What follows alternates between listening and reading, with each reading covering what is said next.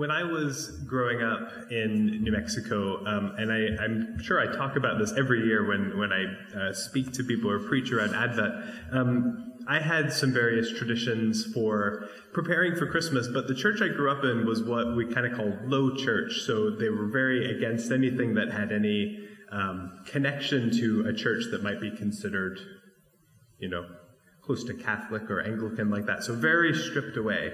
And that was just all I knew. So I never heard the word Advent until I was much, much older, just because we just didn't call it that. We got ready for Christmas, but we didn't call it Advent. We had in my house an Advent calendar, um, but it was made of wood and it had little wooden doors, and my mom would hang it up in the hallway. And every morning when she would wake up, she would put three bits of chocolate in it one for myself, my brother, and my sister, and we would open it on the days leading up to Christmas. But Advent calendars like we have here aren't really a thing in, in America so much, unless they are now. I haven't lived there in a very long time. Um, the other thing we would do is we would make um, paper chains. Um, usually, you know, Thanksgiving ends, that's when Christmas begins. If you didn't know, for Americans, Christmas starts after Thanksgiving. And we would um, make paper chains, 25 of them to represent each day leading up to Christmas. But again, we didn't call it Advent. We didn't have that sense of waiting that you have with the season of Advent. And I love Advent. Today is the first Sunday in Advent, and we begin this season of waiting. This morning, we're looking at the text from the lectionary, and we're beginning a new year, and we're starting what is called Year C in the lectionary. So, the lectionary is divided into three years, and it's meant to give people a really good grounding in the Bible. So, the lectionary has text from the Old Testament, from the Psalms, from the epistles, from the Gospels, and if you did all of the readings every day for the three year cycle, you would get quite a lot of the Bible in you. And so, it's designed really to help us not just pick and choose, but to get a whole big swath. And so today we begin to talk about Christmas, and in year C we are in the Gospel of Luke. Luke has the most detailed and longest description of the events surrounding Jesus' birth. So, given that the lectionary is going through Luke this year, you might expect us to begin with Elizabeth and Joseph, like Natalie read for us with the children's hymn. You might get them hearing from the angel about the birth of John the Baptist, or maybe even Mary and Gabriel in the Magnificat, or maybe even the Nativity itself. But no, the, the text we get this morning from the lectionary is near the end of Jesus' life. And it is a particularly striking series of verses. So before we dive into them, we will hear them read. So Moira is going to come and read our text for us this morning.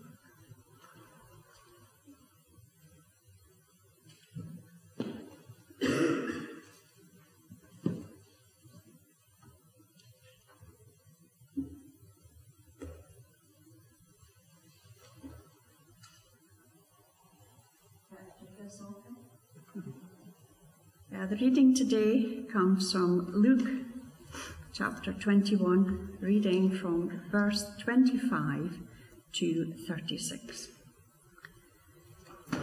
There will be signs in the sun, the moon, and the stars. On the earth, nations will be in anguish and perplexity at the roaring and the tossing of the sea.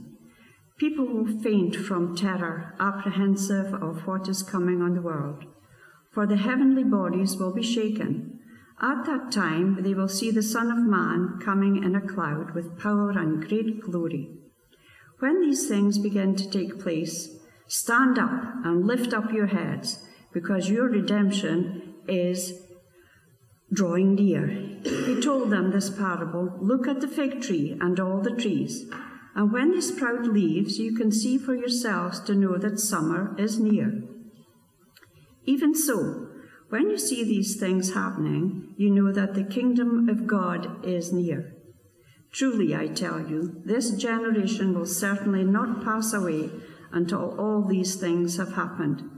Heaven and earth will pass away, but my words will never pass away. Be careful, or your hearts will be weighed down with carousing, drunkenness, and the athletics of life and that day will close on you suddenly like a trap for it will close on all those who live on the face of the whole earth.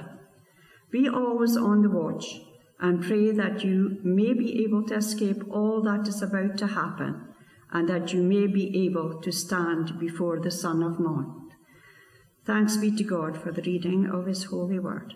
Amen.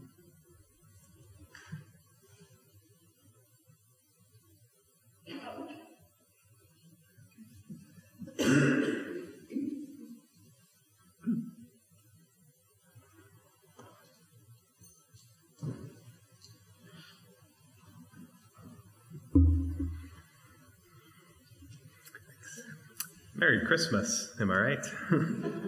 um, what a way to begin Advent. Straight into signs and wonders, the sun and the moon, and signs in the heavens, people trembling in fear and traps and all of that. In the context of Luke with these verses, Jesus is ending, nearing the end of his life.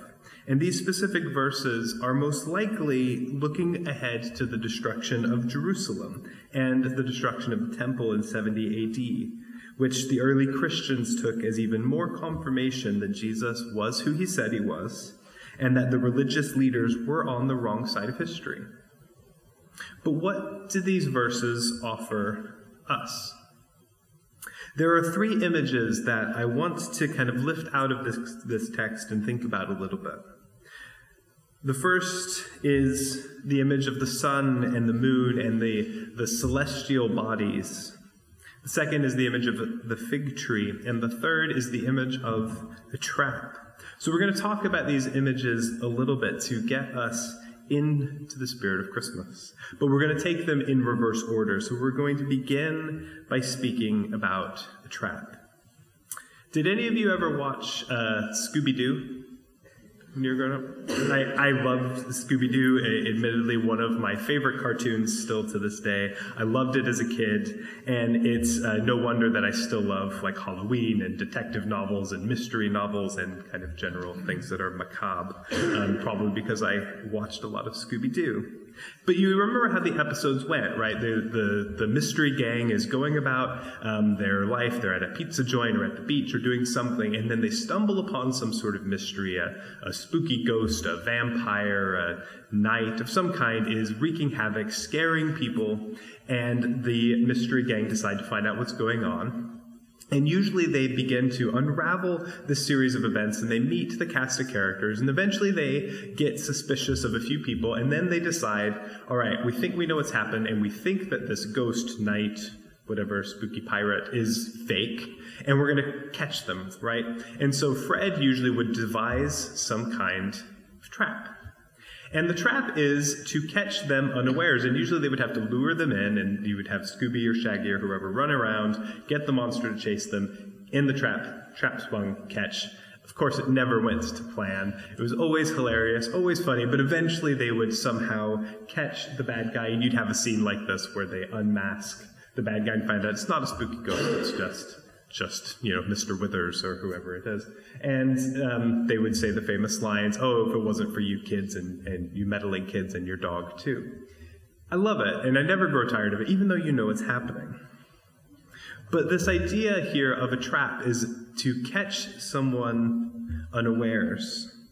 The verse is Be careful, or your hearts will be, be weighed down with carousing, drunkenness, and the anxieties of life and on that day it will close suddenly on you like a trap. Now, Jesus is talking about the destruction of Jerusalem, but early Christians would begin to take these words not just to talk about that, but to also talk about Jesus' second coming and events that would unfold. It's also good wisdom for us as well as Christians. You fall into a trap because you're not aware of your surroundings. You're not looking at what's happening around you, and you're just going about your life. And as Christians, I think we are called to pay attention to what's happening around us. I think Sandra's prayer was beautiful and was very much the kind of thing that's looking around us to see the world, looking at what's happening in the channel, what's happening with people, human beings trying to come to this country, what's happening with the continuing pandemic, all of these things. We have to look around us. What Jesus is telling his hearers specifically about the impending destruction of Jerusalem, but we also hear these words looking forward to Jesus' return. The message is clear be ready. Don't get caught like one of the monsters in Scooby Doo.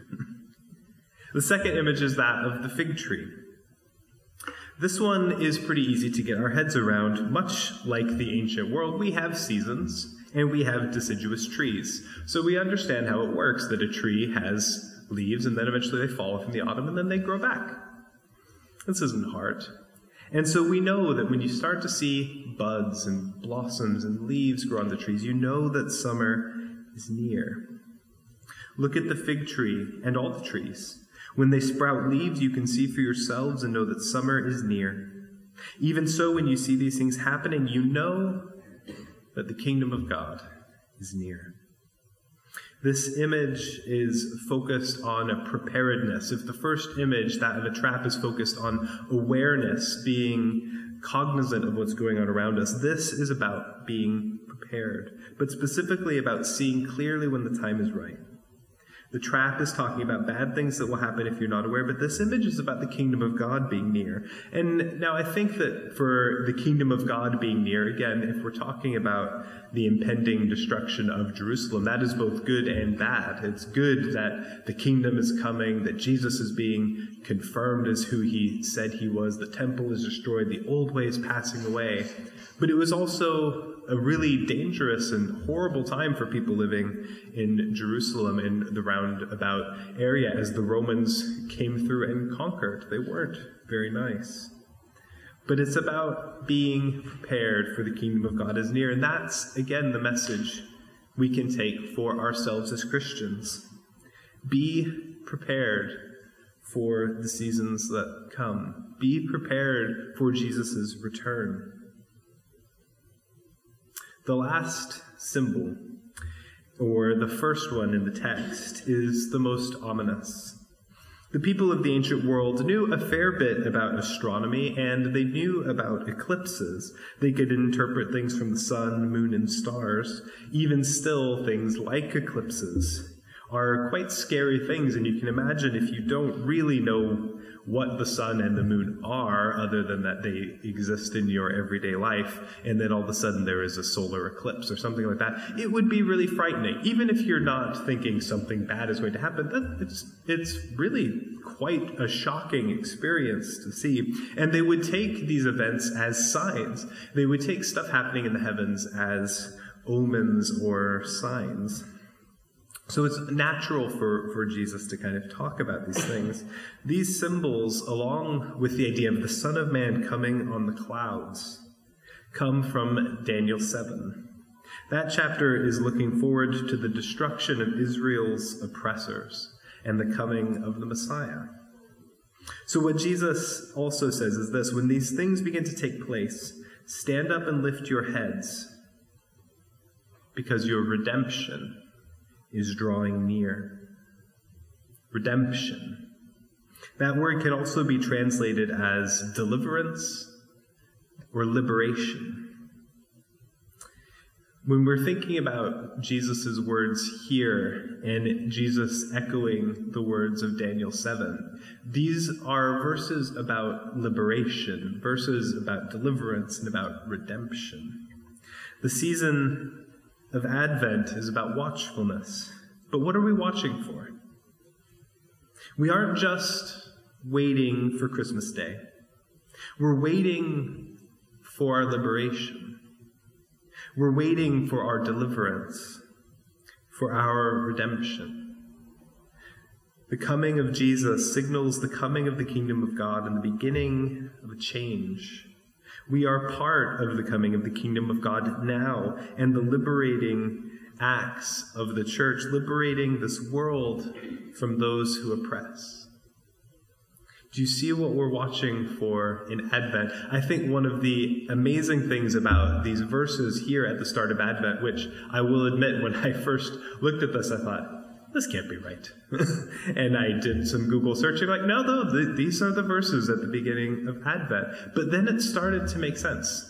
My confusion then actually became excitement because I think this is a beautiful way to begin Advent a reminder that the coming of Jesus, God infleshed in humanity, isn't just about Christmas cheer or joy. I watch, I like to watch a lot of cheesy Christmas movies, and everyone in them always says, you know, something like, we're families all together, and that's that's what Christmas is all about. You hear that line a lot. That's what Christmas is all about, and you hear that for all sorts of things. You know, joy and wonder and fun and family and all sorts of things just become that's what Christmas is all about.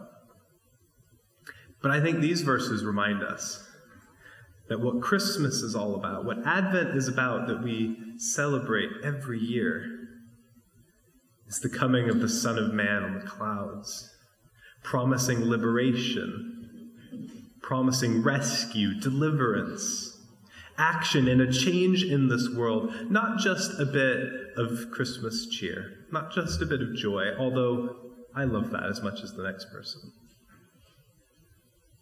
But Jesus coming to us in the season of Advent is about far more than that. Advent doesn't just call us to be festive or to be jolly or to spread a little Christmas cheer. This text at the beginning of Advent is a reminder that the coming of Jesus points us to liberation for the marginalized and the oppressed. And that is what we watch for. That is what we work for. Let us pray together. God, we thank you for the season of Advent. And we thank you for the reminder that your coming to us is about coming to rescue this earth. We pray that we would work for your good and that in the season of Advent, we would be people who call the world to justice. And all this we pray. In the name of your Son. Amen. So let us continue our worship by singing together our next hymn, Longing for Light.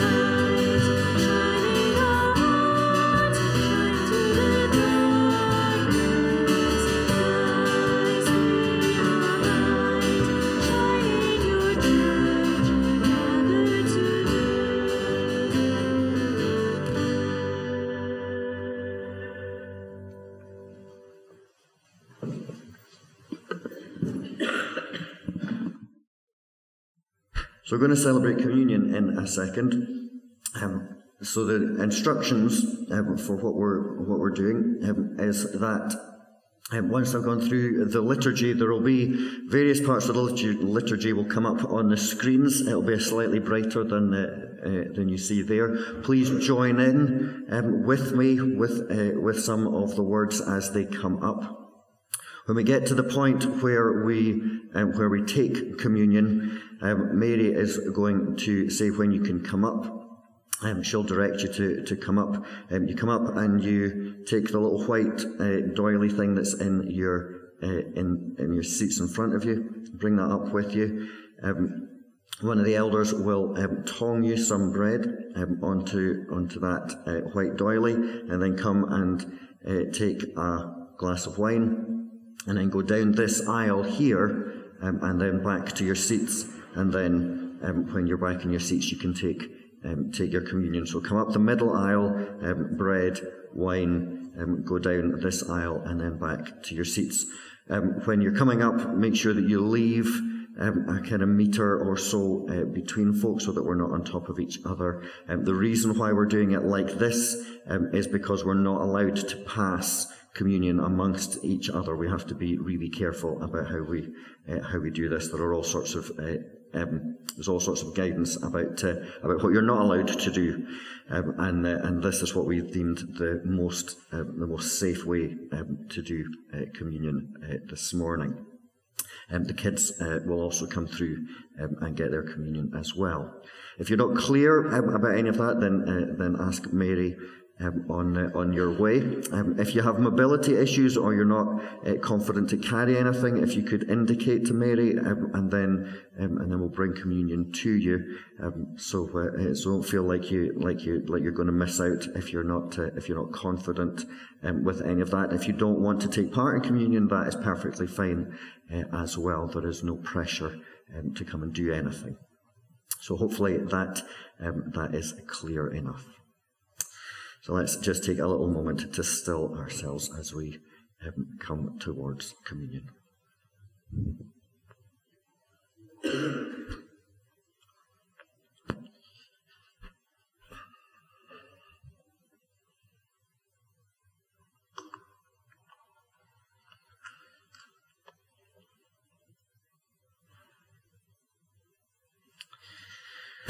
Gathered round a table is where Jesus so often met people gathered round the table of Matthew, the table of Zacchaeus, the table of Simon, the table of Peter, the table of Lazarus and Mary and Martha, the tables of Joanna and Susanna.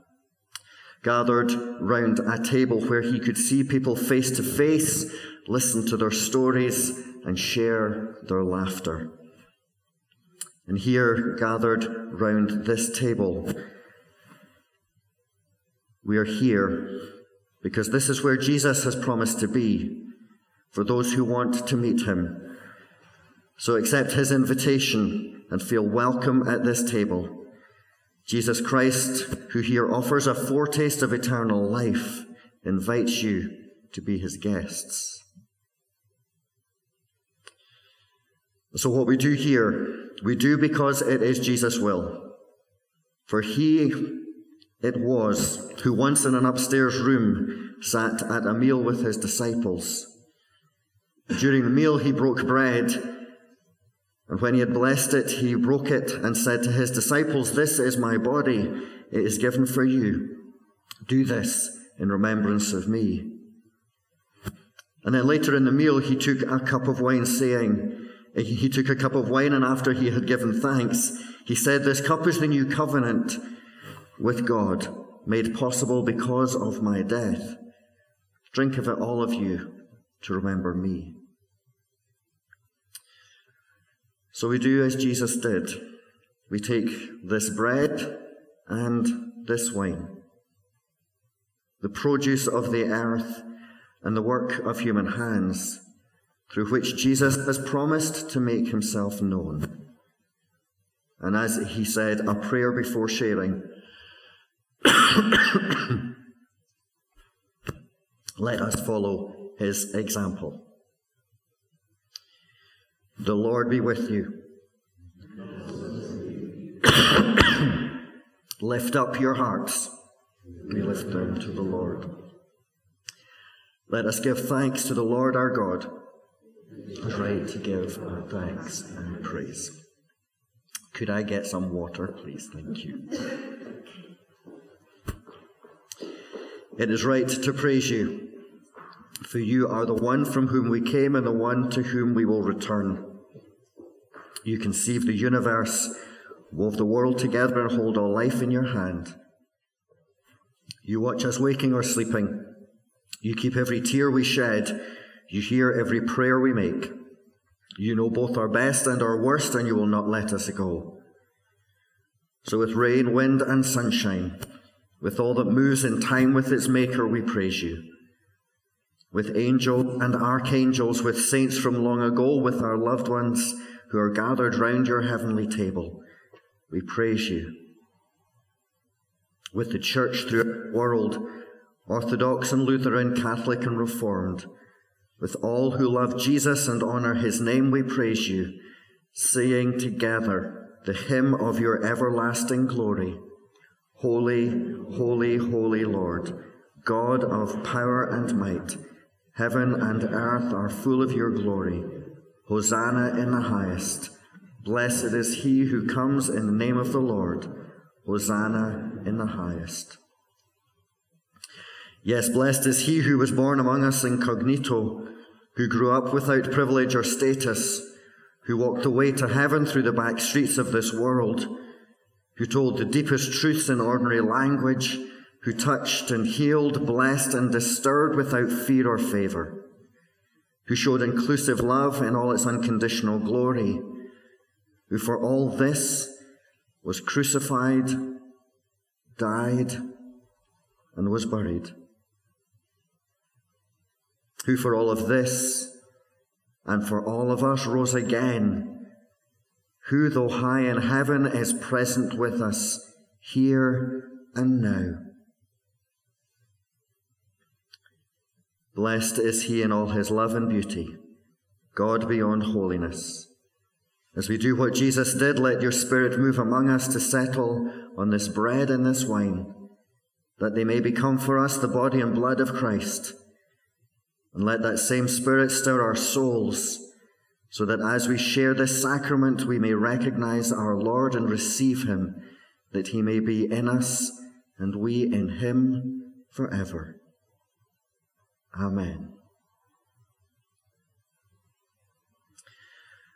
Among friends and gathered round a table, Jesus took bread, and when he had blessed it, he broke it and said, This is my body, it is given for you. Do this to remember me. And then later in the meal, he took a cup of wine. And after he had given thanks, he said, This cup is the new relationship with God made possible because of my death. Take this, all of you, to remember me.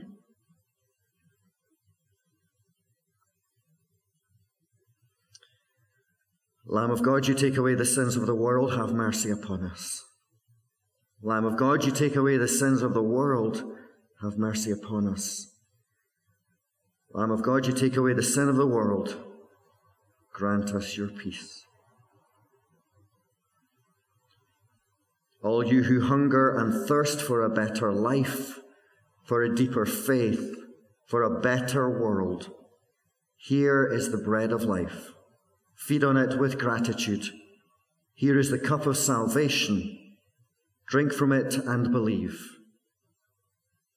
These are the gifts of God for the people of God.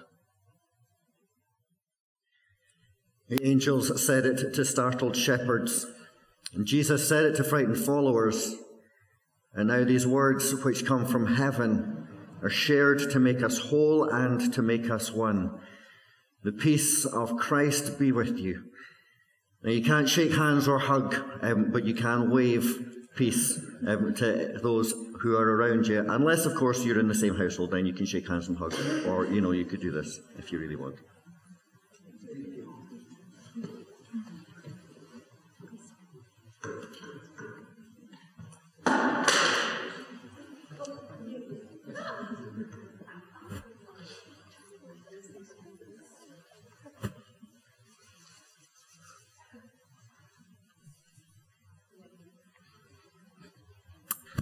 Let's pray together.